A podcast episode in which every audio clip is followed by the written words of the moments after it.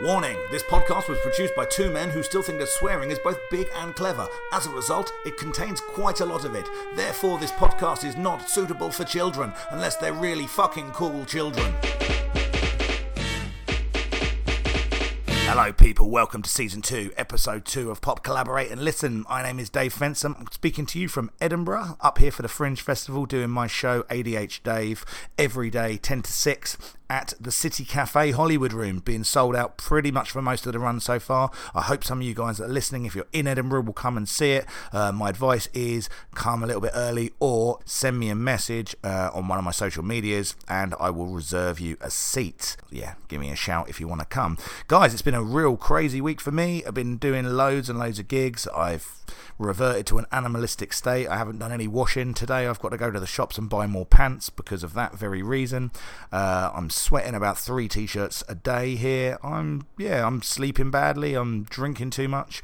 I'm doing all the things I said to myself I wouldn't do before I came here, but fuck it, I'm having a lovely time. Uh, seen some brilliant shows. Uh, saw probably my favourite show of the Fringe so far at Rob Mulholland. Uh, he's doing a show called Too Big to Fail. It's down at Opium on Cowgate. It's a brilliant show. Uh, if you like just really well written jokes, w- go fairly dark places here and there, uh, just done with a cheeky smile on your face. He's a brilliant writer, man. I wish I'd written half of those jokes myself other shows to recommend go and see Mark Cram, uh, go and see Gary Knightley, go and see Maisie Adam, uh, go and see Stella Graham. There's some really good shows out there. I saw Joe Jacobs the other day.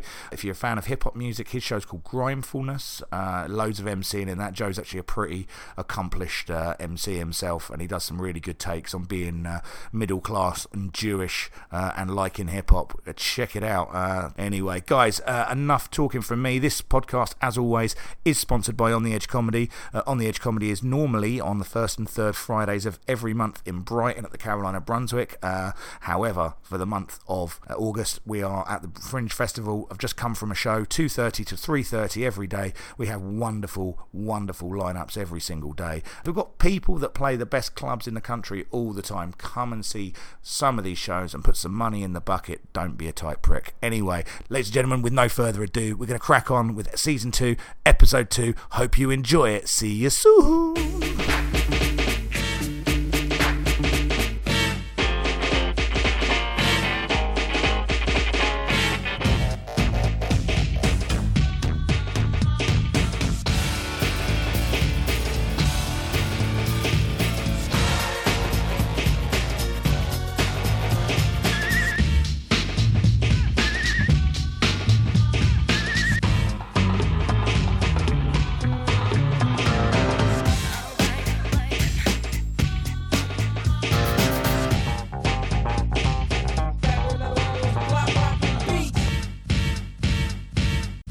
Yes, yes, people, welcome to episode two of season two of Pop Collaborate and Listen. My name is Dave Fensom. I'm with Krista Greer. I'm Chris Greer. Hello. And we're both here with Waffles the dog. All right, waffles. Waffles in the house. If you hear some uh, shuffling on the floor in the background, it's it's him. There he is. Listen, Ah. I can you hear shouldn't his- have said his name. He's come over now. You can hear his claws. Hello, he's, mate. He's sniffing your balls. Hello, you're sniffing some balls. Nice. Yes. Anyway, guys, so uh, yeah, we're here. Uh, hopefully, with something better for you than uh, that enigma round last week. That was a stinker, mate, wasn't it? It, wa- it really was. It was a, a proper chore to do, and it was a struggle to find anything interesting to actually talk Fucking about. It. ruined my day. Mm, yeah, sorry everyone for that. Sorry. I, I felt depressed. If it wasn't for the fact that his house burnt down, I would have been inconsolable. so here we are, and we're in uh, we're to the second album of 1991. It is Sting's "The Soul Cages." yeah, The yeah. Soul Cages. Indeed, and this was it got to number one on the twenty seventh of January of nineteen ninety one. Yeah. So we're still in that very first period because Enigma was only number one for one week. Yeah, and let's just be clear as well. If you if you haven't seen this written down, it is the soul as in S O U L. Uh-huh. And despite the distinctly fishy theme throughout the record, quite, which yeah. we'll get onto, it's not soul as in the flat fish. Yes, indeed. Uh, this was also only number one for one week. Sting is a big name, obviously, so it's presumably. Five letters, mate. Oh, no, okay. Well, um, I stand corrected. Uh, he was, you know, he's, he's a big seller, and he's got fans who are going to buy it on week one, and so that's presumably what's happened here. Uh, he's, he's gone straight in and then dropped right back on. Yeah, again. absolutely. This is this is uh, you know we, we'll see this again and again. This is legacy trading, isn't Yeah, it? for if you're- sure. If you're a big enough name, you're always going to get to number one Yeah, with for your sure. record. I mean, this is his third solo album as well, so Mm-hmm. he's got a fan base for solo Sting as well. Even though he's obviously coming off the back of the Police, a huge fan base, he's got a big fan base just for himself too. So that's uh, it's, Yeah, I yeah, mean, it's a he's- sizable amount of Yeah, people pe- buying this. people people love Sting. Yeah, yeah. I mean, I've I mean I don't know if I understand why really. Uh, well, the thing is, right here, I was going to bring this up. We have talked about the police before, Mhm. yeah, and we are both big fans of the police. Absolutely. you, know, you you know, they have some absolutely fantastic songs. I was uh, brought up on listening to those albums when I was young. My mum was a huge fan, Yeah. and so there was all through my my yeah, young childhood, loads of police in the house. Well, I lived in Yeah. Belfast, yeah. Uh, loads of police going on. And uh, one of the first bands I ever saw, I saw them when I was five because my mum went to a concert Fucking hell. in Dublin, uh, them supported by Squeeze. And you know, that's how big a deal the police were to to us musically. So I love the police. Sting is a different thing, but I suppose because I liked the first solo album, it was again played loads in my house. Right. Uh, the Dream of the Blue Turtles, Never heard it. and there's a, there's some stuff on that I like. You will have heard the singles. Um, Russians is on there. Oh God. Uh, if I ever lose my faith in you, Oh God. Yeah. Right, is that is that that's the, Oh, I that know all era. those songs, Yeah, yeah. you'll know them. So they're big songs, um, but I like them. And the other even there's one called uh, Moon Over Bourbon Street. Really like that. There's there's a few on there. So I don't have the real antipathy towards Sting that some people do. I'm prepared to give him a go, but I'd never heard this album at all, and I I've not heard any of his other solo stuff. I must admit I the mean, albums. it, it does just seem like a bell end though. oh, doesn't he it? seems like a twat. I No, mean, very very for real. much. Like, I mean, Yeah.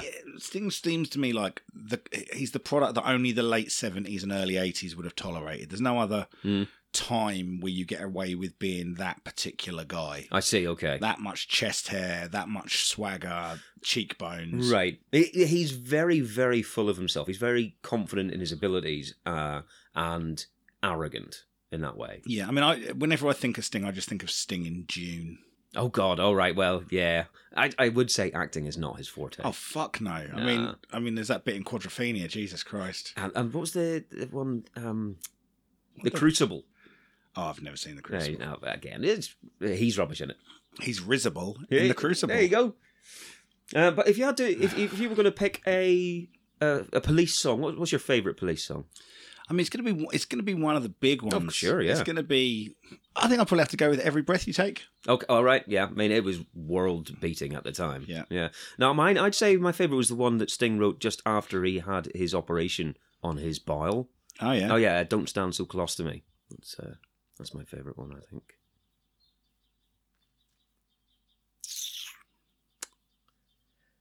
Right. There you go. Um.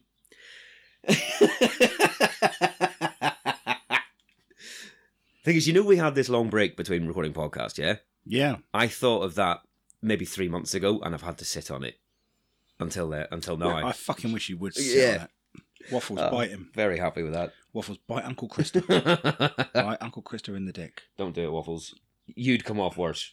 I mean, I, that is true. I'm fairly. There's a, when you get a puppy, there's a list of things that they can't eat, and I'm fairly sure that your What, dick is Krista's right. dick. what chocolate? um, sawdust. Yeah, literally all of the things that you smear on your dick. Ah. Anyway, Okay. right. Anyway, so right. Right. so- Okay. Well, back to this album anyway. So back to this album. So uh, this is the first record he put out after his father died. Isn't It? Indeed, this is uh, uh, him dealing with that. There's a lot of uh, references to fatherhood, uh, or his dad, and Yeah. the, the relationship. Yeah. Well, this is a concept album. Isn't Indeed, yes, it is Essentially. indeed. Yeah, it's a tribute to his father died of cancer. His second album, Nothing Like the Sun, was a tribute to his mother who died before that album, Hmm. and so this is another one of those uh, from him. He's, he's obviously he's having a, a bad few years, It? Yep. um, and he's he's kind of soothing himself through album releases. Yeah, very much so. Hmm. This is, uh, yeah, and we'll, we'll we'll we'll touch on some of this as we go. So let's start, start as we always do with the album cover. Uh huh. So I mean, it's I mean, if you've listened to the album, you'll realise that this is a very on the nose album cover. It is, Well, yes, yeah. It's as literal as it could be. It's Yeah. Describe it to us. Well, it's a a drawing of uh, the hull of a boat. It's kind of from underneath. It's it's a boat that's up on some. It's, it's not in the sea. It's just on a beach. It's Now, worn. I'm going to take a pause here for a second. Yeah. Because if you're a, a nerd about seacraft, right, I appreciate that there is a difference between a boat and a ship. Oh, I see. Right. Okay, okay, yeah. Now, this is about a lot of this is based around the decline of the shipbuilding industry Sure. in Newcastle, right? So Yep. we are aware. So to be clear, we are aware that there is a difference. I'm not sure what it is. Are you? Uh, one's worth more than Scrabble. I know. Yeah, I mean, there you go. That, that's our that's our level of knowledge to this, right? So just don't write in and tell us. right? That we are throughout this going to call them boats. yeah, yeah. I, look, I know they're ships, but I'm going to call them boats. The thing is, I think that might be a boat rather than a ship on the cover. I mean, if it is, it's wrong because it's about the shipbuilding Well, it's industry. quite. So I mean, it could be. There's an oxyacetylene torch Yeah. in the in the foreground. Yeah, there's a sort of a. Fairly crudely drawn, I'd say. It, well, it's not a very detailed image, but you know, he's going for the feel of it. There's, you know, the kind of I'm- stormy background. I mean, I've not read the backstory. I bet his dad drew it. That could also be true. Never know. Fuck it. No, let's, no. let's never find out. Nope, deal. It's not a very exciting image to me. One thing, I suppose, that we can see straight away the writing on it that says Sting the Soul Cages is really quite small. It's not a big eye catcher. He's not going to see it on a shelf and it's going to sh- shout out Sting at you. His face isn't on it, you know, it's not a band photo. Um, so it's it's kind of. It- it's quite serious, isn't it? Oh, this is very serious. But Yeah. you, know, you can tell this is a tribute to his dead father. It's a serious album. Yeah, Yeah, yeah, fair they- enough. absolutely. Okay. In terms of the, the the musicianship, one thing I noticed that uh, the main credited drummer on this is someone we've seen before on this podcast, Manu Katché, who was the drummer on that Christians album, which probably won't surprise us too much as we go Did he through. do some stuff on the Phil Phil Collins, one, or was that the bass player? that was the bass player, uh, Paladino, someone. Fair enough. Yeah, sorry, he's a drummer on the Christians that I found out that single. Yeah, uh, yeah. He's one of the very many muso musicians they brought in. This, he's a really fucking well respected drummer. He's one of these guys, and so he's doing most of the drumming on this album. And the he also worked with stuff like Peter Gabriel, uh, Eurythmics, Tears for Fears, all the biggies of the eighties. And the guitarist is a guy called Dominic Miller, and this was his first album that he played with Sting on, but he's been with Sting since now, so he's. uh part of the Sting band. Right. Um, and so he's a, another very well respected guitarist in that world. Fair enough. So that's who he, he's doing. Again, it's, it fits in with the very serious feel that he's going for, I think, that he's got these real musicians to come on with him. oh yeah. It- there's- it- it's not just some, oh, well, my mate can play drums or play guitar and have a bit of fun. He wants people who are going to get this and get it serious. yeah. I mean, That's yeah. Absolutely. The other thing, I just uh, in terms of the feel of it, because it is quite downbeat a lot of it because of what the, the the subject matter is. The Chicago Tribune review at the time did say that Sting is purging himself of his angst, but as well as his ability to write a memorable tune. That was one of the lines they came out with. Mm, Yeah. well, that seems very harsh, It doesn't does. it? Yeah, Sting said that he kind of was aware of the. Re- he said since that he's aware of the reaction this got, that it wasn't particularly critically well received. But he says it's found a, a place with his fans and a lot of people who have uh, suffered bereavement in the same way have found it uh, a, a- a useful a catharsis as well. Apparently, Mm. so he's happy with the thing. He realizes it's not his most fun and upbeat and catchy album, but.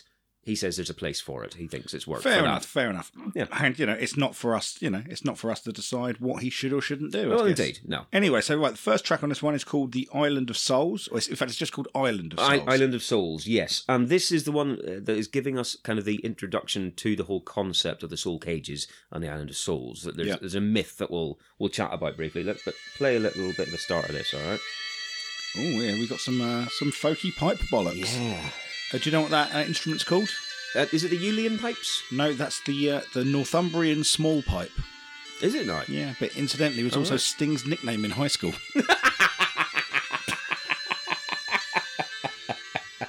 Oh, nice. right. Okay. Well, that, that makes sense because instantly we're into Oh, the, the streets. region. uh, Yeah. We- You know, we're talking about Newcastle because this does uh, speak a lot about Newcastle shipbuilding stuff. So he's using the Northumberland pipe specifically for that, right? I mean, I am surprised he didn't just sing this whole thing in a Geordie accent. You know, Get Jimmy Nail in. Yeah, exactly. oh, look, some plinky guitars. Well, he was born with inside of the shipyard, first son of a riveter's son. Oh, this is such a shite vocal, isn't it? It's a weird one.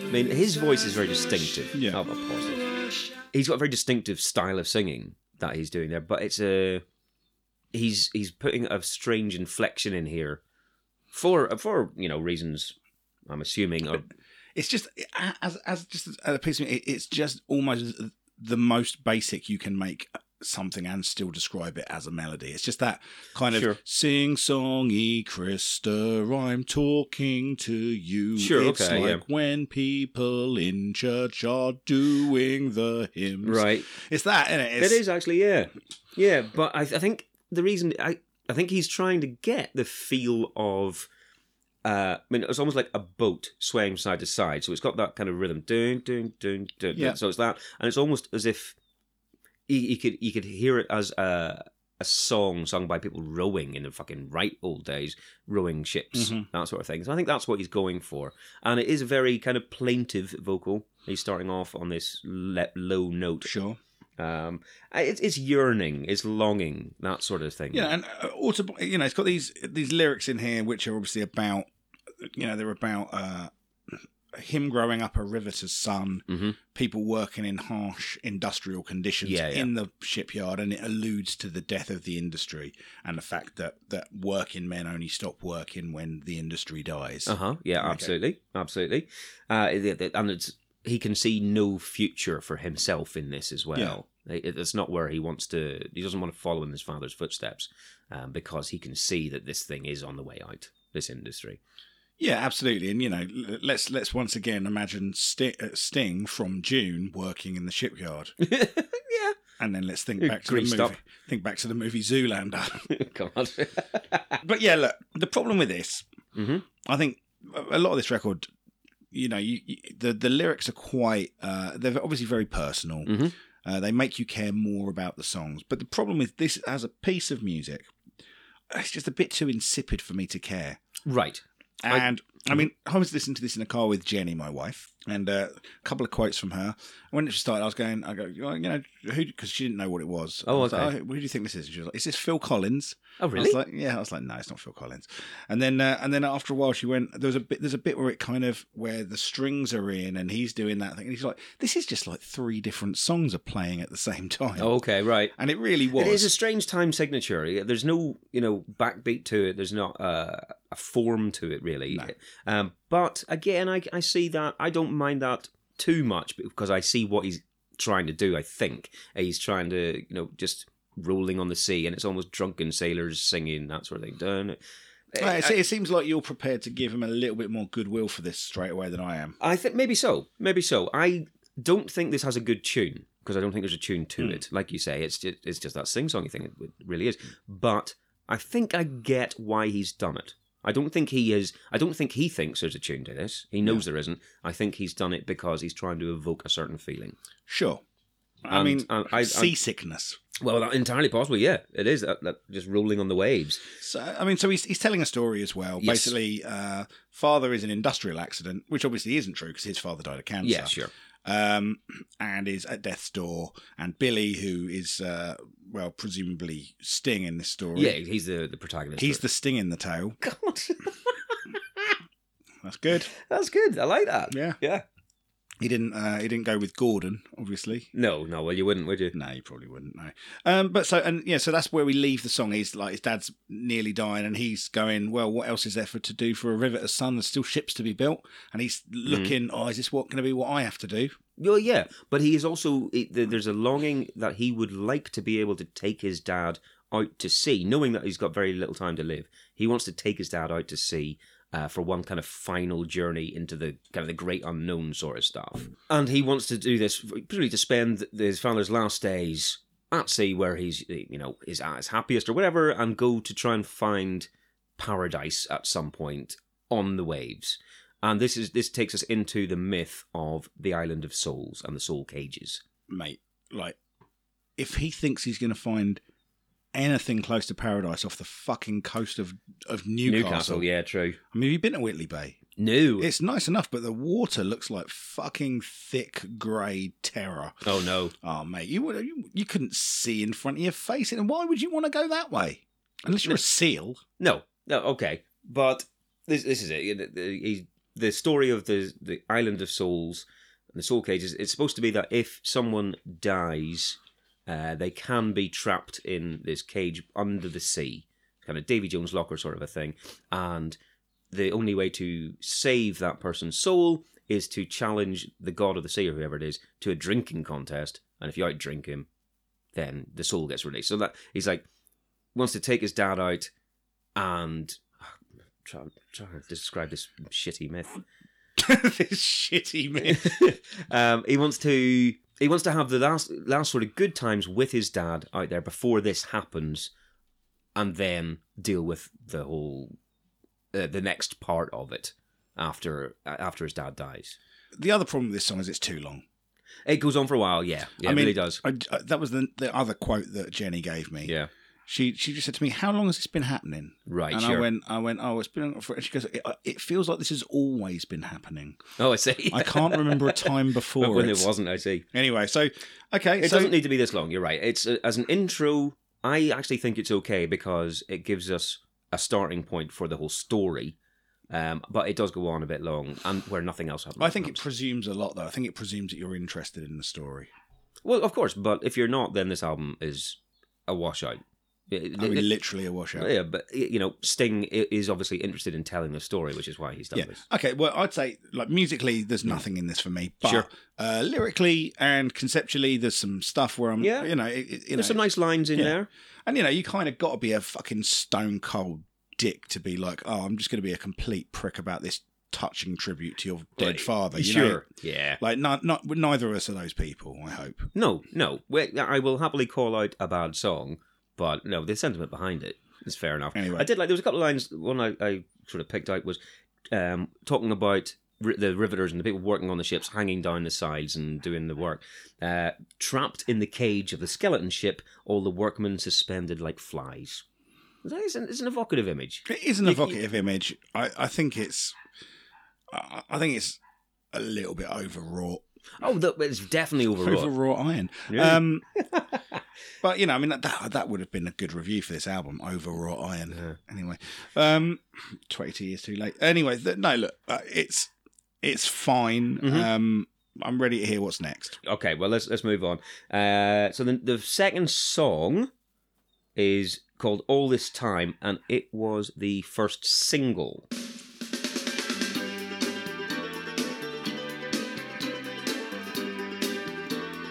right so this is a bit more upbeat Yeah, I mean, I wonder if you've got the same note on this that I have. go on Just as soon as he's hang on, because this, this is like. It's like fucking how much does he want to be Paul Simon on this vocal? oh right yeah i hadn't noticed that but you're right Listen to the phrasing. oh it is as well right but i was i was just kind of taken with how much the music wants to be the wonder stuff Oh, the re- see, I see. For me, this is uh, he's gone. Uh, what would Graceland sound like if it was a sea shanty? right. I don't get that. I I actually really can hear that now you've said it, definitely. It's, it's very, it's much more upbeat, which is presumably why it was the first single. It's actually radio friendly. Yeah. Um, there's a lot going on. It's a bit of a jig. yeah, Totally. it is. Now, I didn't like this one at all first time I heard it. Yep. and it, it did grow on me. Yeah, I think it's okay. Okay, I mean, it's about wanting to bury his dad at sea, which is It a is. strange choice of subject matter for a pop song. Really, yeah, for first single off an album. But yeah, and it's kind of the anti religious bits as well in it as well. Yeah, and uh, you know, I don't mind this one. It's Mhm. uh, but the the Paul Simon uh, like overture Yeah. it, it's it's such a it's such a, a a close impression that goes beyond homage Okay. that for me it just it, that's all I can really think about with this one. I see. that you- That's that's pretty much all you can hear when you hear it now. Yeah, it's just all those you know like the, the, like the carryovers and the kind of the held notes and almost that kind of that inflection that I've never heard Sting do before and the way it's kind of got that f- the way the phrasing goes with the uh, like with the instrumentation Okay. like the kind of syncopation between it. it. It's so so similar to the way that we were hearing Paul Simon do stuff on that, like on Rhythm of the Saints and stuff Right, that we sure, know from okay. Graceland. okay. So for me, it, that's that that bothered me. Right, I see. I hadn't picked up on that. Uh, that so that wasn't uh, an aspect I was listening for. Uh, I think it's an okay song. I think the verse lets it down. I think there's not much happening in the verse musically, Mhm. but I do think the chorus is a decent chorus in this one. Yeah, solid. Right, so yeah, the, the chorus coming in here. All this time, the river flowed. Yeah, that's a good chorus. Yeah, there's a catchiness to that, really is. Yeah. and he sounds like Sting as well. Well, yeah, true. Yeah, that's more like what you'd expect. Uh, lyrically, like you say, it's about wanting to, to bury his dad at sea, which follows on from where we were. Um, there are allusions to, like I say, there's a religious thing. He, he- he talks about priests coming round and not being able to do anything. He's like, well, what can you do? What what, what are your words going to do in Mhm. this situation? Um, and then the, he's says things about a river Mhm. uh, he's looking for a river that flows to the sea, and that is more about looking for something permanent that doesn't wane and wax like religion has done. Because he, he mentions Hadrian's Wall, and that's like the Roman times whenever they were over here, and their religion died out with them, and Christianity has then come up since, and it's now waning again. But the river has always been there, so that is something you can rely on. That's, Yeah, that's what mean, I, I get from I that. mean, I think he's very unfamiliar with what global warming is going to do to those rivers and his ability to survive on land. well, I, I think if anyone's not unaware of global warming, it's Sting. Yeah, Yeah, I mean, he's gone he's- quiet on it though lately, hasn't he? Uh, true, actually. I haven't heard much from him. Nah, I mean, it's for the best. Anyway, right. So yeah, okay, good. I- I, I hadn't picked up on some of those religious overtones myself. Um, Uh, He has said that he wasn't being anti religious, he was just asking questions about the whole thing, which is, to be honest, what you say when you've been called out for trolling someone online. yeah, exactly that. You know, you actually, you definitely were saying that. You Yeah. can't get out of it by just going, I'm just asking questions. Well, it's, it's also what you say uh, when you sell a lot of records in America, Ah, and yeah. saying anything else will mean you no longer sell a lot of records. No, in that's America. true. Yeah, the, the the head of whatever record company was like, mate, you need to fucking backtrack on this. Yeah, it's like whatever whatever you uh, got to say about religion, you know, it's not quite as important as uh, you know, as a kid, living the, the the lifestyle I'm, I'm yeah, accustomed yeah. to. See this mansion you've got Yeah. that you practice your tantric sex in. That's paid for by people who believe in God. Oh, if you don't do this, what is it? It's always riveting. Yep. Um, the video for this, because this was the first single, so this is presumably the one that he spent the most amount of money on the Yep. sing- uh, the video as well. It's very very silly. It's Sting plus backing people on a boat, and everything is sort of swaying left to right, and they're falling around the place. And this boat is in severe trouble; it's, it's going under. But there's so much going on on the ship as well. There's these characters running around, and it's it's almost like cartoonesque. It's almost Laurel and Hardy Right. uh, stuff like that, which is a strange juxtaposition when you listen to the lyrics again. Yeah. That they got this kind of fun, wi- uh, wacky video about burying your dad. hmm But I suppose that's what you do if you want to get on telly. You make Yeah. something that is uh, fun and silly. And it's that kind of thing where a record executive goes to you, look, we've let you make this record about your dead dad. Now let's make some money. Yeah. Fucking get on there and goof around, dickhead. Yeah, true enough. Fall over when we, we, we tell you to. Yeah. Exactly. Throw a bucket of water over It a is dolphin. exactly that Yeah. sort of shit, yeah. Okay, well, that was the first one, uh, first single, and yeah, I'm okay with that. I'm okay with that as a song. I think it's uh, it's all right. Yeah, I mean, I'll give it an all right. Yeah. I mean, it's a it's a four to five out of ten for me. Fair. Absolutely fair. Okay. Uh, moving on to the next one then. Mad about you. Thanks very much, mate. I like you too.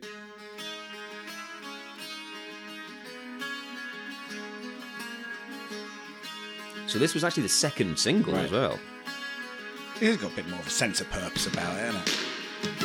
Oh, I like that. Yeah. This is drama. This is absolute drama. I just like this. It's got Yeah. it's got an eastern feel.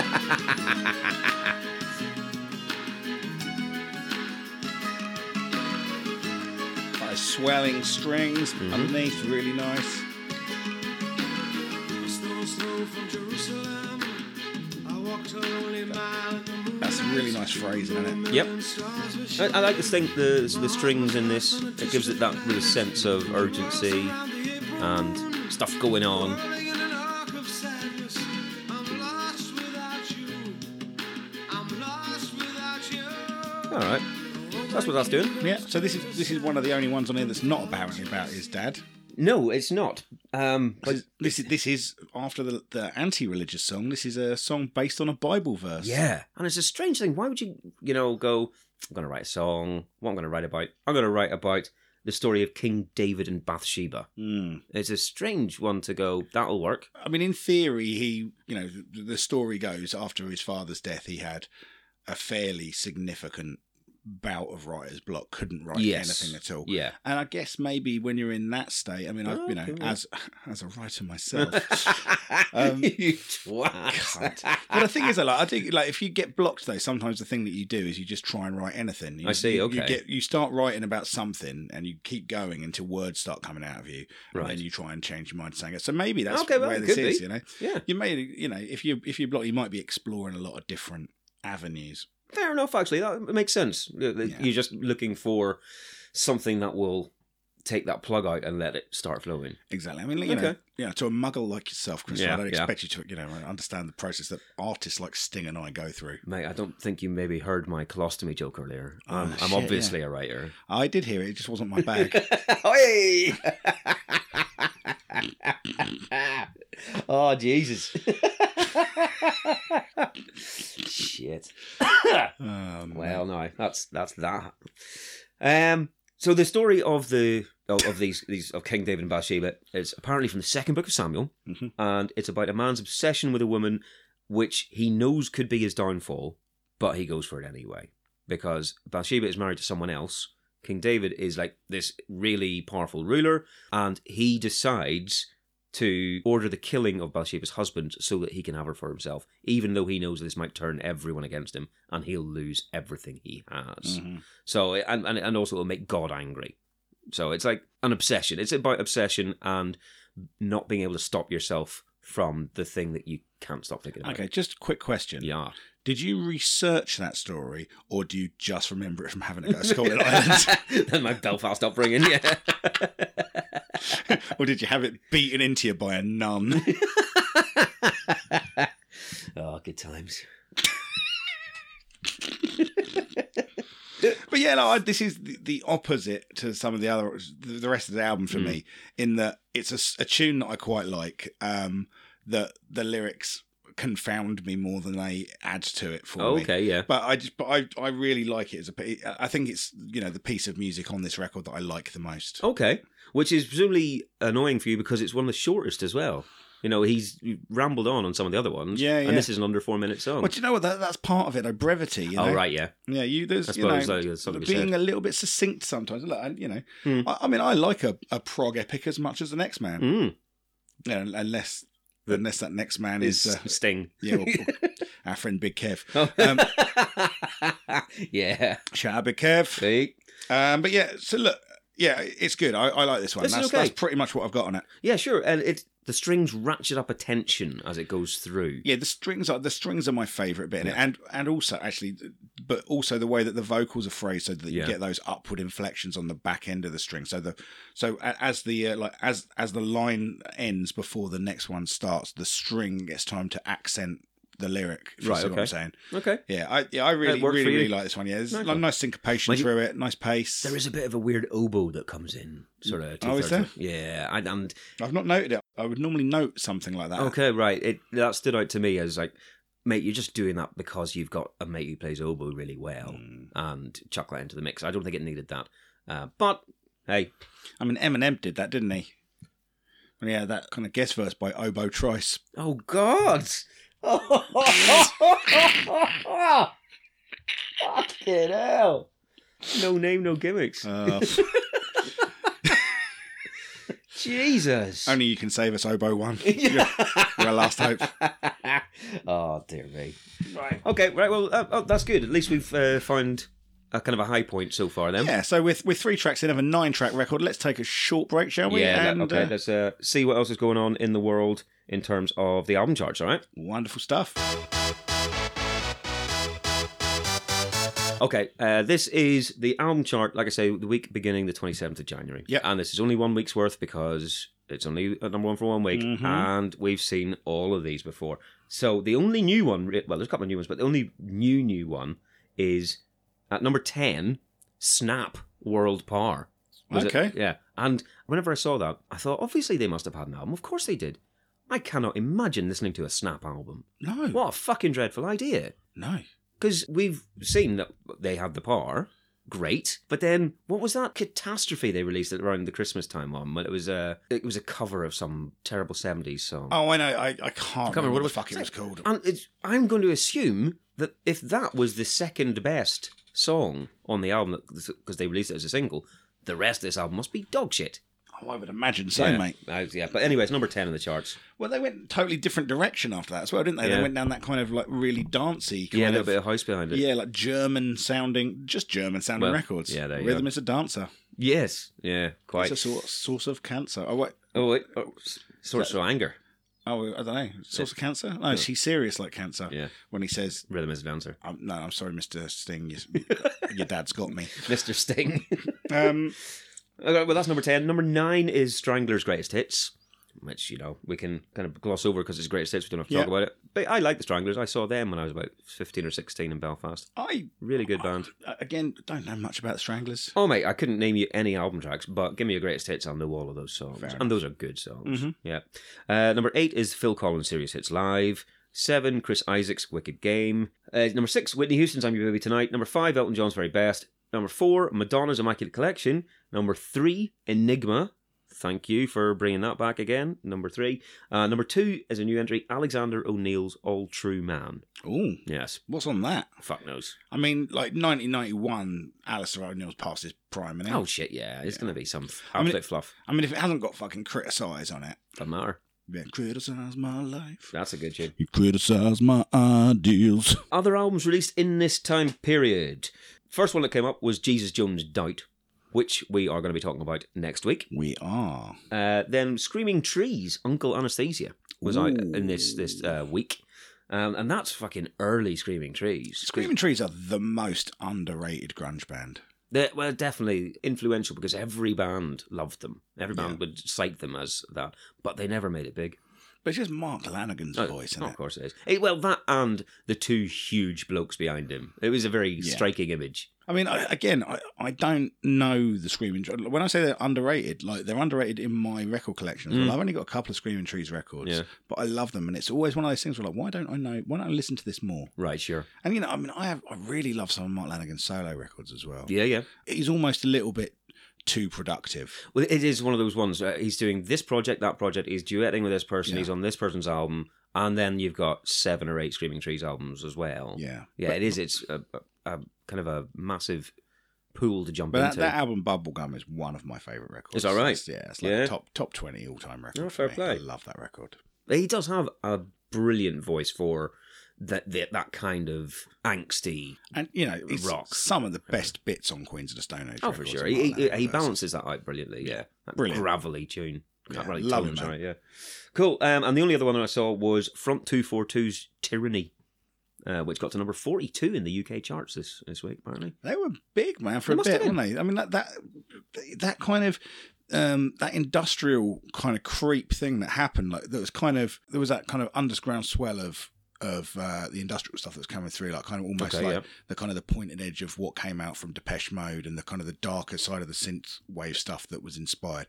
And then you know, obviously, we've seen Ministry records coming through. Here, Mm-hmm. Yeah, yeah. Started having impact. We got you know kind of Skinny Puppy are releasing records. Yeah. Uh, you're getting KM, FM, DM, or whatever the fuck yeah, those they've, letters they've, are. they've been mentioned last year's Yeah, one, yeah. Revolting Cox. All of this stuff is starting to happen, and it's, I guess we're building up to Nine Inch Nails, kind of really Ta- becoming, taking it overground, yeah, becoming yeah that the big kind of uh, the like, spearhead of the this. spearhead of that, the vanguard. Yeah, true. Um, as far as I know, because I don't know my Front 242 history that well, but as far as I can tell from looking this one up, this album, Tyranny, even though it it must have done quite, it got to 42 in the UK charts, which is halfway decent, but I'm pretty sure it was the previous album that was their big album. So they're presumably still riding that wave, uh, and the fans are going with them on this one. But I also think this is probably their last hurrah. I don't, Yeah. thi- I don't remember it them being at the forefront. They're still fucking going, as far Well, as they I went know, in- but they, they never re- reached this height again. I don't Well, the think. thing is, you know, we were, you know, we were in in clubs from like '92, really, or I was. sure, yeah, you know.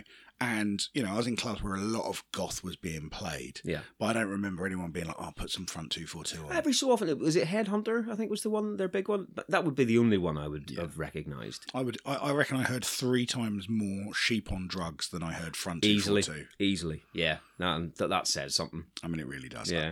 Oh. I'm quite fond of sheep on drugs. That looked great fun. They were great fun, but and it's fucking ridiculous band name. Oh yeah, it's fucking ridiculous. Okay, well, that's all the albums I've got anyway. Uh, so, so yeah, some bits, but not uh, anything particularly amazing. No. Okay. Well, let's um let's dive right back into uh, the second act of Sting's The Soul Cages.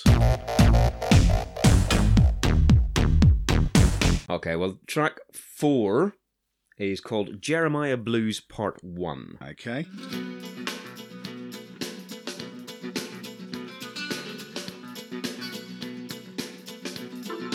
Wait, stop. Hammond time. oh no! oh Jesus Christ! Well, to be honest, I'm glad that you told me to stop because I really don't like this song. Mate, we've been here before. This is uh Muso white boy fucking blues rock. yeah, I- Clinky piano. Trying to be a bit funky, a bit jazzy. Dad rock at its finest. Yeah, it's, it's the worst of all. I- because he's trying to, he's got that kind of funky bass going on. Yeah. Uh, he's trying to go down that route. He's got the proper dad rock overture, and then there is proper jazz coming in as Mhm. well. It's just, dude, you're doing all of this terribly. This is uh, Make it stop. You know who'd love this? Go on. Jules Holland. Yeah. This is this yeah. is this is the reason why I don't watch Jules Holland is because fucking stuff like this happens on it. fair enough. Uh, it it's it's just ugh.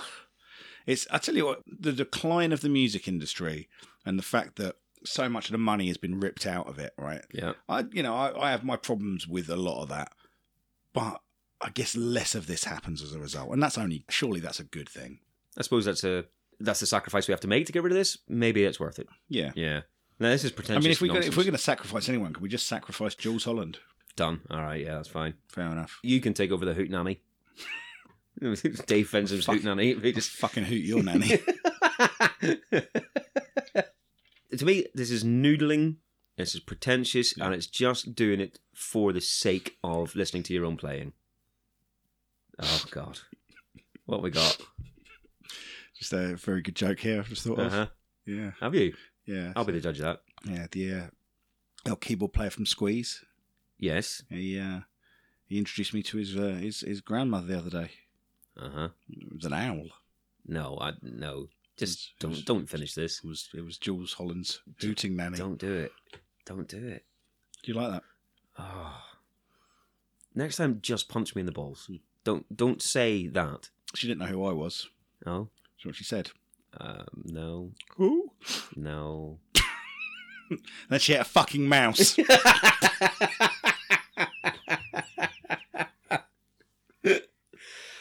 God damn. Oh, These are harder to do in the sun, aren't they? These are That was harder awful. harder to do in the hot weather. Well, yeah, well, I can't imagine that ever being easy on either of us. Oh, it's fucking easy for me, mate. You twat. Uh, right, fuck you. The piano line is dreadful in this. I'm getting back into the song. Yeah. Um, it's got Branford Marsalis just wanking off his saxophone. Uh, there's no need for the ridiculous jazz that he's trying to put on. No, there. I mean, but at least you know. But we're back. At least we know that even in 1991, the saxophone is still here for us. I know. Yeah, well, it won't go away at the minute. It's everywhere throughout pop music. So yeah, uh, I mean, I can picture them in rolled up sleeve jackets playing this and shades indoors. That's the sort of level I reckon these people were at. was Brandon Marsalis the guy that did Buckshot LaFunk? Oh, I think it was. They had Yeah. they had one good tune, one really good tune. Right, yeah. He also um there was a mix of Public Enemies Fight the Power, um, like the twelve inch mix or instrumental or something, where he did a load of saxophone over the top of that. Is that their song about improving your golf game, Yeah, ind- indeed, that's the very one. Um or do you mean fight the power? you Fight the fucking- fight fight the power. uh, the only thing I did like about this song is the kind of the guitar outro. Because there's this is four five minutes long or whatever it is, and there's four minutes of proper shit. Uh, but then as they're going out, they seem to have to, okay, fuck it. Shall we just do a bit of a normal outro in this?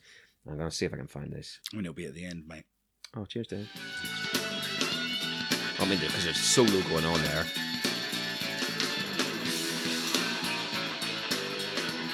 And then it's just this for 30 seconds.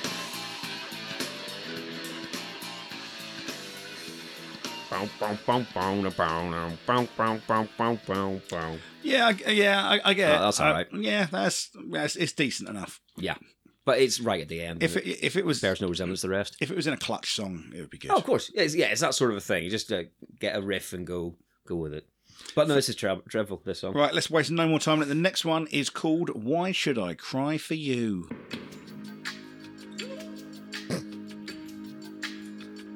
now, stop. Yep. Just sounds like the start of "Show Me Heaven," doesn't That's it? exactly what I wrote. That's exactly what I wrote. I thought there was going to be Maria McKee. yeah, right. But then play again, and now it starts sounding like "Lay Your Hands on Me" by Bon Jovi. Oh God, that is yeah. Both songs I like. Yeah, and then it disappoints me massively by being neither of those fucking songs. Right Yeah, now, I'm so glad you saw you spotted that as well because Oh, I immediately. was like, oh, it's, it's a Show Me Heaven. Uh, yeah. but look, this is a very personal song. Yes. I mean, like- uh, like in an album of personal songs, this is a heart crushingly personal thing. Yeah. It is very, very difficult to criticize hmm um, that. And, you know, I, I feel like I, I don't want to be callous about this song, Sure. but this is a collection of power ballad cliches without any of the fun. Oh, there's no fun. t- well, oh, yeah, of course there's no fun, but it's No. a song about. But that's what, you know, that's, and that's the thing. It's like I kind of read a little bit about this before I heard it. Okay. Uh, so I was, okay, this is one of the most personal ones. I'm, let's see what's going on here. Yeah, yeah. and then it sounds like this and it's obviously the time that it's coming out it's, you know you know kind of late 80s early 90s Mhm. you know, that power ballad sound is kind of relatively prevalent still Yeah, dying it's out at high this end. point Yeah. but such a weird set of things to put in this song you know it's it's all of that stuff that relates to that particular genre Right. but with a very very different subject matter and it's like well none, of, none of this stuff works out of context to me very incongruous i guess is the word Yeah. would No, use. I, I give you that definitely. Um, but like you say, it, I think what he's saying and the way he says it is perfectly good. You know, I think he's done well with imagery again in this and some of the sentiment. I think I, you know, I, I get a lot of the emotions coming through because he's he's dealing with the whole thing. And this was the first song he wrote apparently after the his dad died. Sure. And, Uh, and again, not criticizing that, Hmm. but ah, I don't think you you get the vocal on this unless you sit and read it. But well, my issue with this is that there's no tune to it. I think it's just really dull.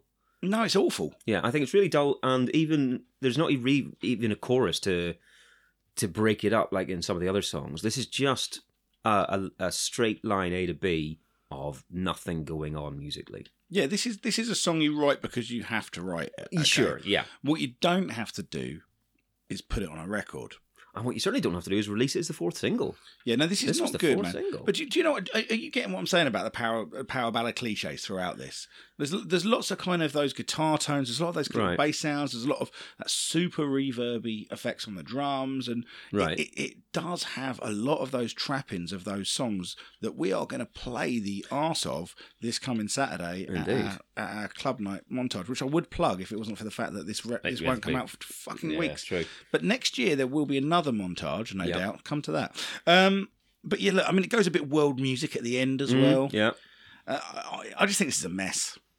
Uh, yeah. It does. It doesn't do anything for me. I would absolutely not ever put this on again. Mm. I think as an album track, I you know, bang in the middle of whatever, I could leave it there and be totally happy with skipping it every time. I don't understand a why it was a single because that makes no sense to me.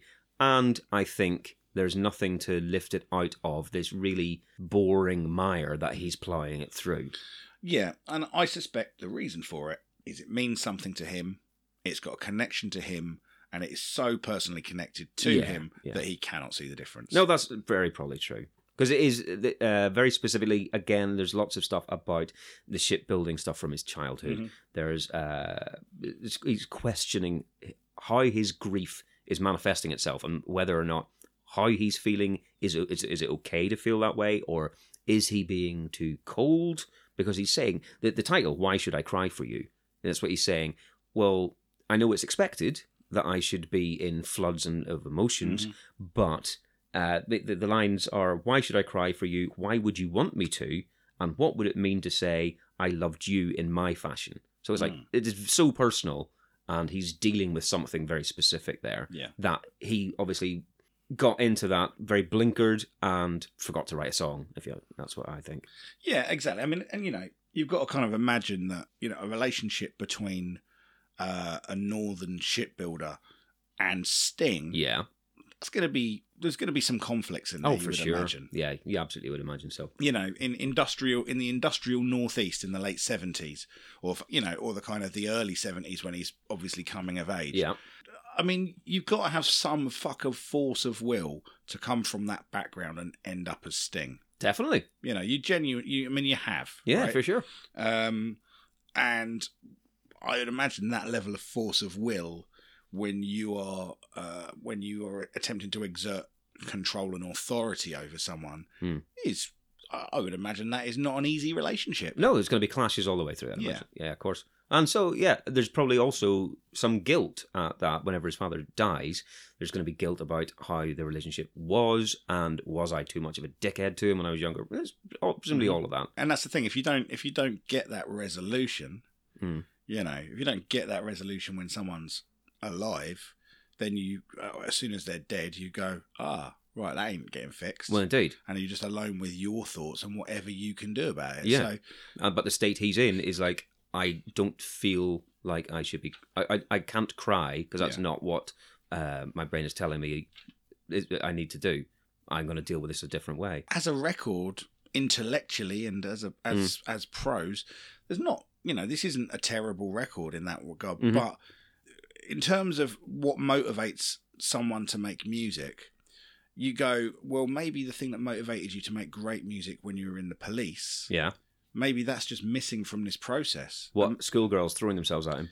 Well, maybe that. Yeah. Yeah. I mean, it was it was it was the eighties. Everyone was at it. Indeed, it's the I U mean, they tree were. defense. I mean, as, I mean, exactly. Yeah. You know, but you know, I don't know, man. I don't know. So anyway, right. So let's let's draw a line under that one, shall we? Unless you Yeah, got any more absolutely. notes. no, I got nothing else. Uh, so number six then, Yep. Saint Agnes and the Burning Train. Yep.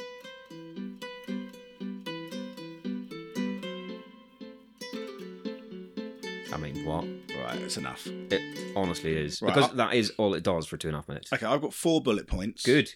Uh, I'm going to read them out, and then I'm not going to say another word unless you ask me a question. Okay. Good. Yep. Instrumental, Yes. classical guitar, Yes. Hamlet advert. Oh, that rings a bell. There was one like that, wasn't there? Yep. Okay. Right. Number four. Number four. Don't care. Oh, right, fair. Yeah, totally. I'm with you on that. I don't understand why this is on here. I don't get it in any way, shape, or form because A, like you said, it's instrumental, so Sting's not trying to say anything with it. It doesn't fit in with the theme of the album, the seafaring theme. It's some flamenco classical guitar. And it's not a good tune. It's not like he went, oh, well, I, I need to put this on. It's a crap instrumental. So, yep, I will ask you the question is there anything else we should say about this, or should we just move on? Shit song. Shit name. Oh, it's a fuck. What? Shit off. Fucking St. Agnes and the Burning Tree. Yeah. Fuck off. Right. Let's do the singles. Yeah, absolutely. Let's move into the top 10 singles this week.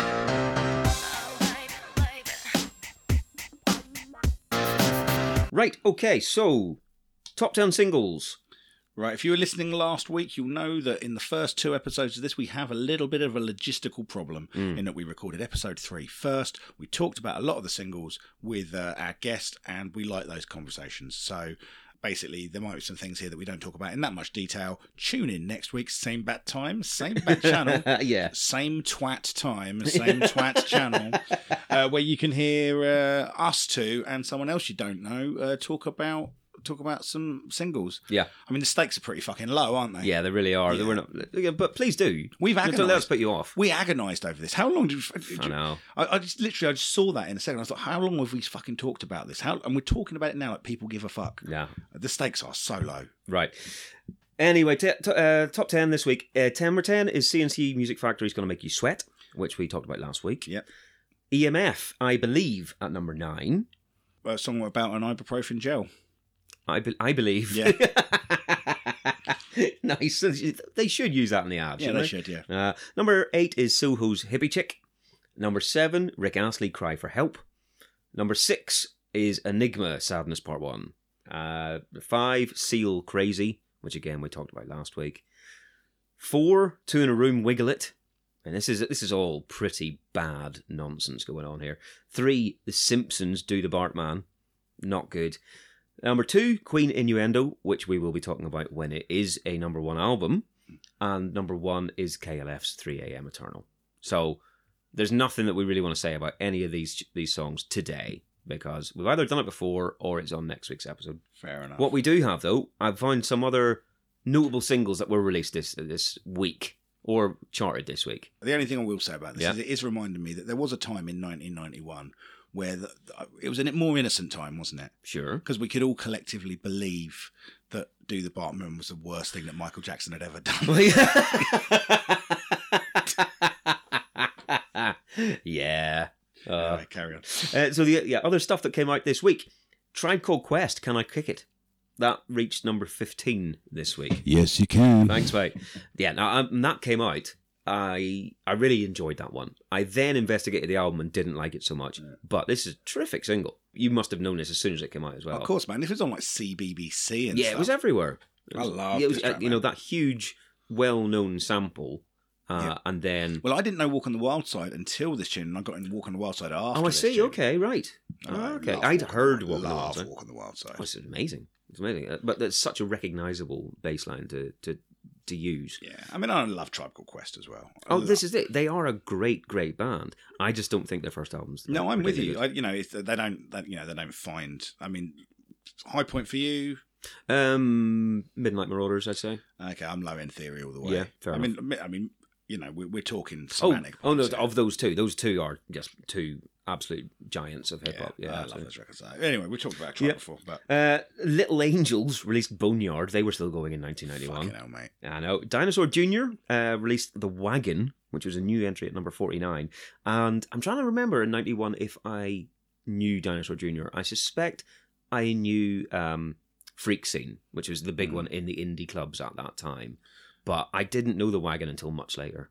Well, I became I became aware, started becoming aware of some of these bands because I was working in a, a comic shop at the time. Yes. 1991, I was working in a comic Yeah. shop, and uh, there was a guy who would come in and buy rock and roll comics. Uh, Right. And rock and roll comics basically was a, a they produced biographical comics on certain artists Oh, I see. and they started doing um and i noticed when he was buying things i was always quite interested in in kind of what what he was you know what he was i, I met him at sixth form college actually he was my age Okay. and he was much cooler than i was but he was a twat as well Uh, maybe he wasn't a twat maybe he was just fucking indie cool i didn't, I didn't know him well enough sure. but he, like he had a pop will eat itself kind of uh, like jacket where he'd drawn on the thing on the back you know Oh yeah, the, one of those big gr- logo. one of those green army jackets yeah, but oh, he'd that's exactly what I just pictured. yeah, Yeah, yeah, kind of uh, f- pip it, pop it, f- loop it, fuck it, do you know, Right, whatever sure. that thing was. But but I remember he had a dinosaur junior T-shirt, Oh, I see. So that a purple you, dinosaur you, junior. would seen the name. yeah, that I was way. always, you know, so I kind of was, uh, you know, I was always interested in what this stuff was Right. because I didn't, I didn't really have much of a guide through it.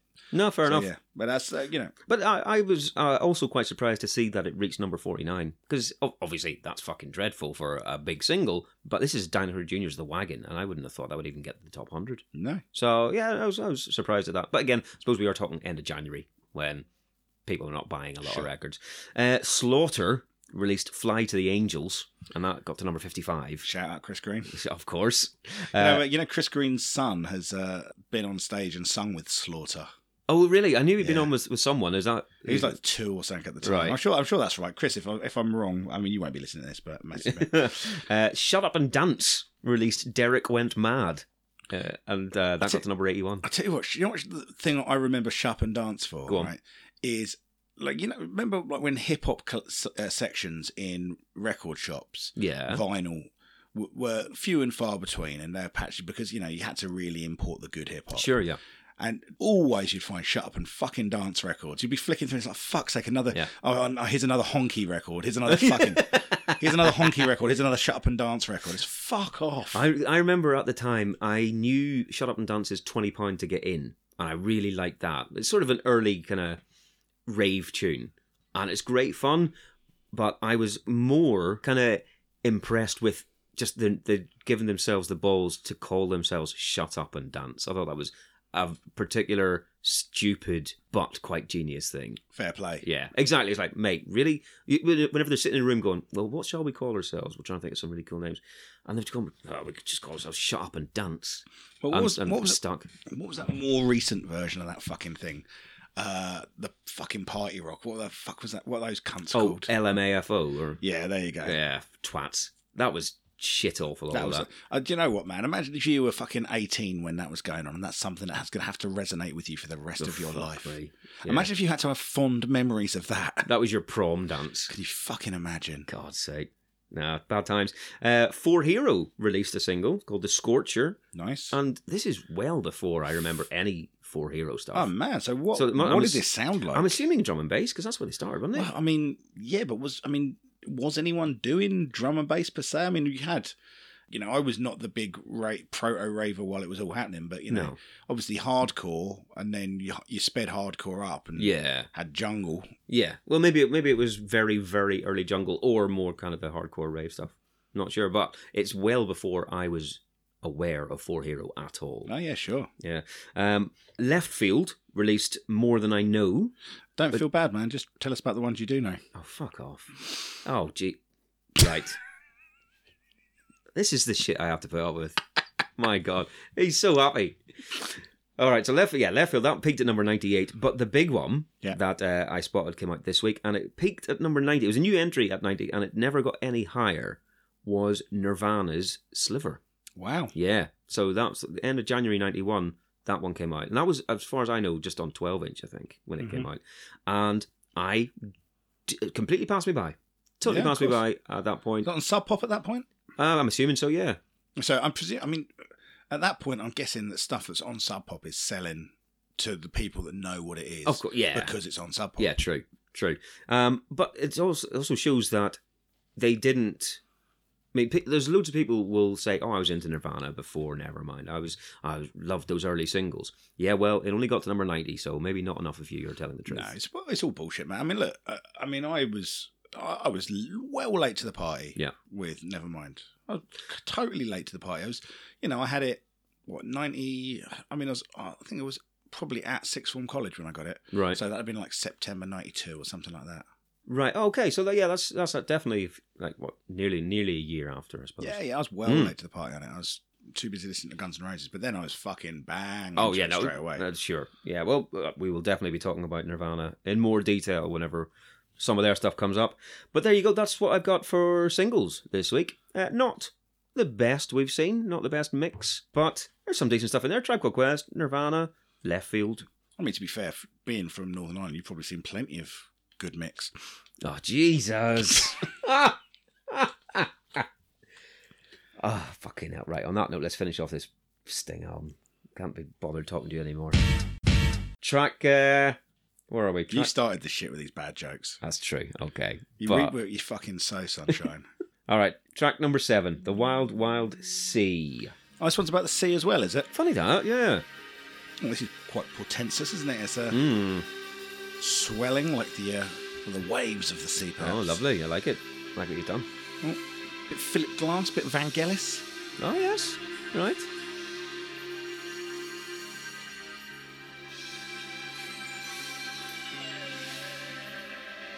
Guitar that sounds like whale song. Hmm.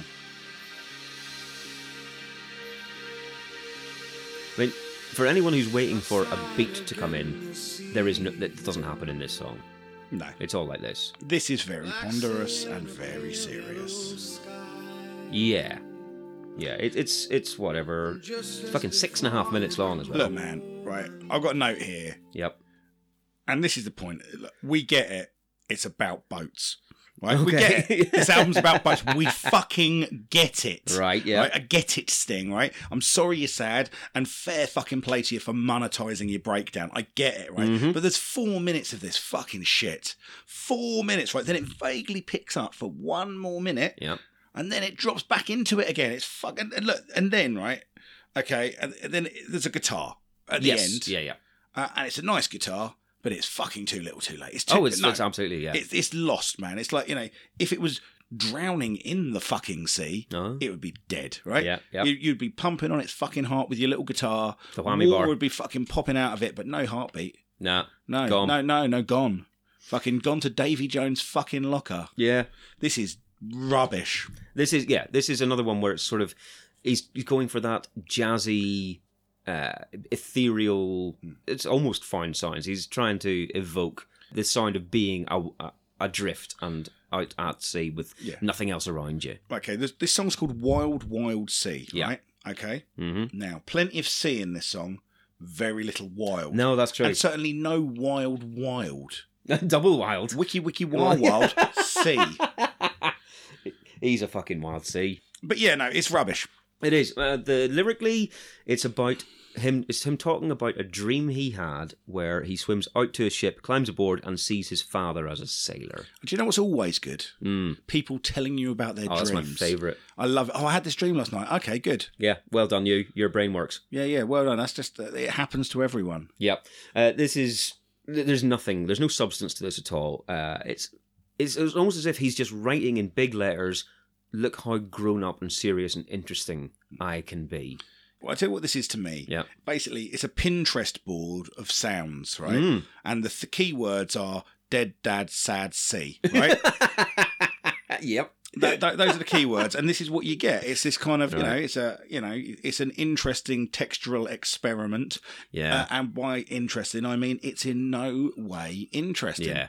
And I, you know, I appreciate that this is a record that you've made for yourself. Okay. Uh, yes. and that's great. And I fucking feel for you and your pain and your bereavement. I have no end of sympathy for you, hmm but you've made me listen to it.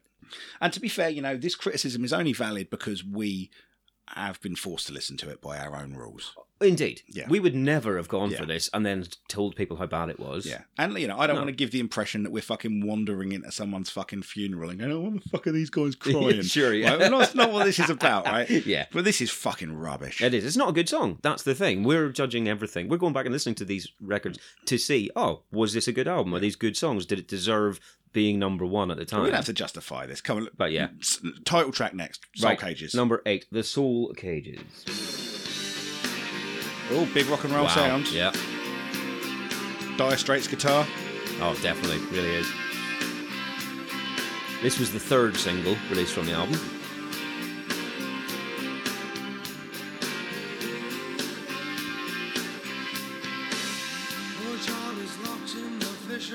Look, at this point, I'm so fucking bored of your boat shit sting. Look, fucking, we get it, Captain Birdseye. Do you reckon he did this whole fucking thing, like dressed as that fucking, like in a like in an in a like an Aaron knit sweater, smoking a pipe with a white beard? You know what I, mean?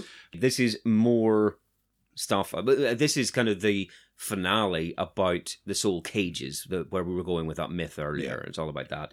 Um, he it's about Billy, the protagonist, wanting to free the soul of his father from the soul cage, and he challenges the fisherman. The fisherman, uh, is, who's this entity, uh, to a drinking contest, and the final verse implies that he won. So it's a happy ending for this journey that we've been on with Billy and his father. Look, mate, Yes. we are in. I mean, all, all that's all well and good, right? Yep. But as far as I'm concerned, we're not at the bottom of the sea. We are deep, deep, deep in Paul McCartney's solo album territory with this Oh song. my god, that's a terrible thing to say. We are, Wow. man. We are. We are surrounded by white men who can play guitars very well. Yep. Uh, can afford big amps and a sound man that knows how to make them sound. Uh, there are Wurlitzer organs Mm, in yeah, here. yeah, absolutely. is- Organ. There's a more oboe, I think. Yeah, there's a slide guitar probably. Yeah, yeah. Um, and you know what? We get to f- uh, about five minutes, and it's quite a nice breakdown. Okay. Okay, but we've got to five minutes at that point, right? Yep. This song does not need to be six fucking minutes. No, long. it really doesn't. Okay. No. This is self indulgence writ large. Yeah. This is the same thing as we said before. It's that white man fucking like stadium blues. Yeah, and this is a very simple riff. You know, from what we just played, it's uh, it's kind of like crunchier guitar sounds with that more straight ahead rock sound in this one, and it's a very simple riff. It doesn't do anything in particular, but it's a it's a more standard bass for a song. There's something you'd expect to hear Mhm. uh, in the pop charts. Obviously, obviously that's why he's done it. But don't know if you saw this as well, right? This song won a Grammy in 1992 for Best Rock Song, beating Enter Sandman. I mean, What? don't be insane. How does this happen in the world? Don't be insane. How how is this very basic standard, like you say, blues riff?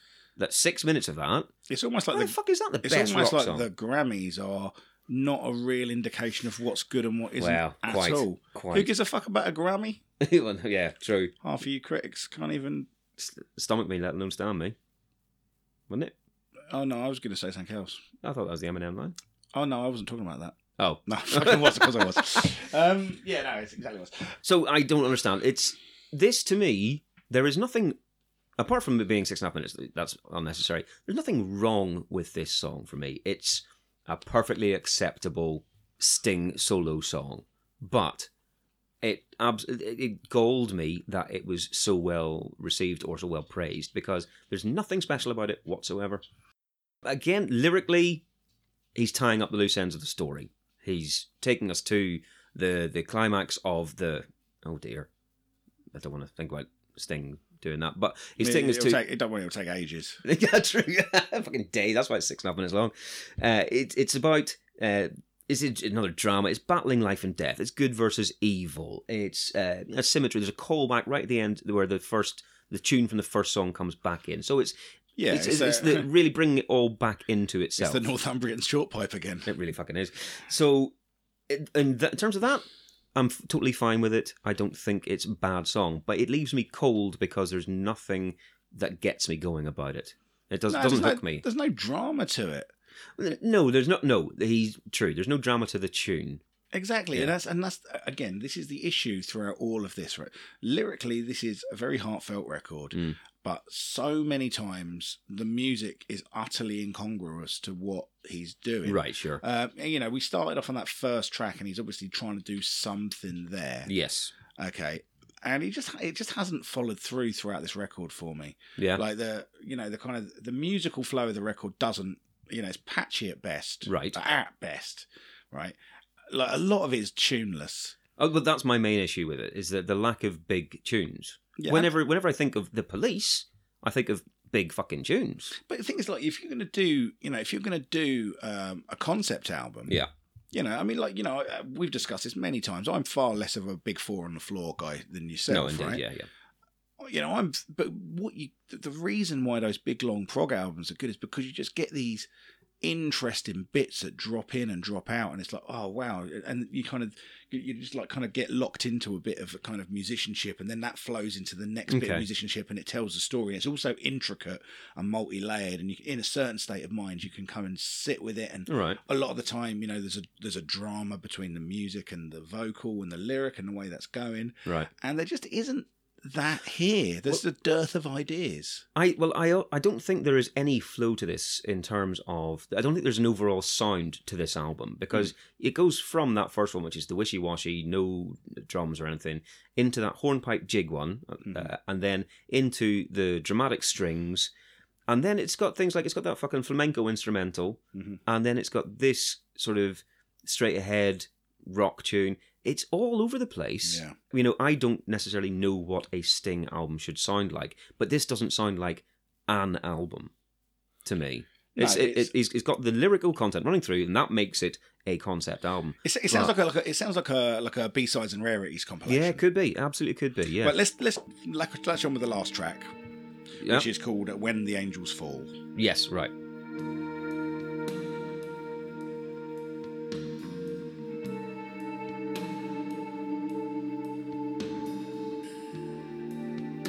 This is downbeat again. This is fucking turgid. I think it's awful. I think it's the worst one. Shut this probably. one off. Fuck it. Yeah. We don't need to hear more. Of it. If you want, if you want to hear this song, I've heard it three times for the writing of this. Right? If you want to hear that song, do it on your own fucking time. Yeah, right? That's this what is I'm saying. Terrible. This, This, is one. turgid. It's sixth form fucking poetry. yeah, fuck this Right, song. you know, and like you know, like I've said throughout throughout the rest of this song, you can't, you know, the, the, the lyrics are, you know, are evocative. They're, you know, they are clearly heartfelt. They Mm. conjure some pictures, whatever. Yeah, They're- yeah. they're- you know, they're- the lyrics throughout this are tend to be better than the music. Not in this one. This is, No, this is really, really, They're really bollocks bad. lyrics in yeah, this, this yeah. is fuck it. It's like, why have you included this? Yeah. It, it, what's the, you, you just had your big crescendo. I mean, unsuccessful in my eyes. Sure, but and it tied everything together. It got the first tune back in there. It was the perfect kind of ending for everything. Yeah, so it's, it's just turgid, does nothing, right? Yeah. Four minutes 30. Yeah. Four minutes 30 in, it starts getting a bit el- elegiac, right? It's Okay. got a church organ, organ that comes in, the pace increases slightly, Yeah. okay? And think, okay, well, maybe you're going to build to something. Because this track is seven minutes long. Yeah, Right? this is the longest one. yeah, and you think okay, it's going to go to something, and then it just drops straight back into the fucking dross again, right? Mhm. and then like nothing else happens and then the fade out of this song and Mhm. do you know i'm not going to call it a fade out i'm going to call it a bleed out right nice. Yes. Because, like- yes. it lasts for over a minute and it's just like like if you've ever seen like a badly acted fucking foreign film it's like it's like a, someone who can't act dying for far too long on screen Right. Okay. Yeah. Drawing it out. Yeah.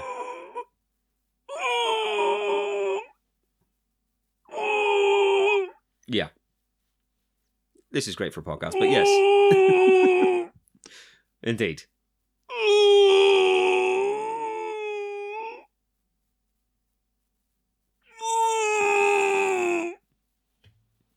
It's like that. I'd fucking rather listen to that though. I'd rather listen Yeah, to no- myself making a fucking weird noise. I'd rather sit in a room and listen to myself fart than listen to that song again. oh no, you've you've gone too far. Oh, fuck off, man. I'd love listening to myself fart. I know you do, but I'm uh, no. I'm gonna have to go back to Sting on that one if uh, if that's the, the choice between the two. I've heard your farts many times. A choice between Sting and my tail.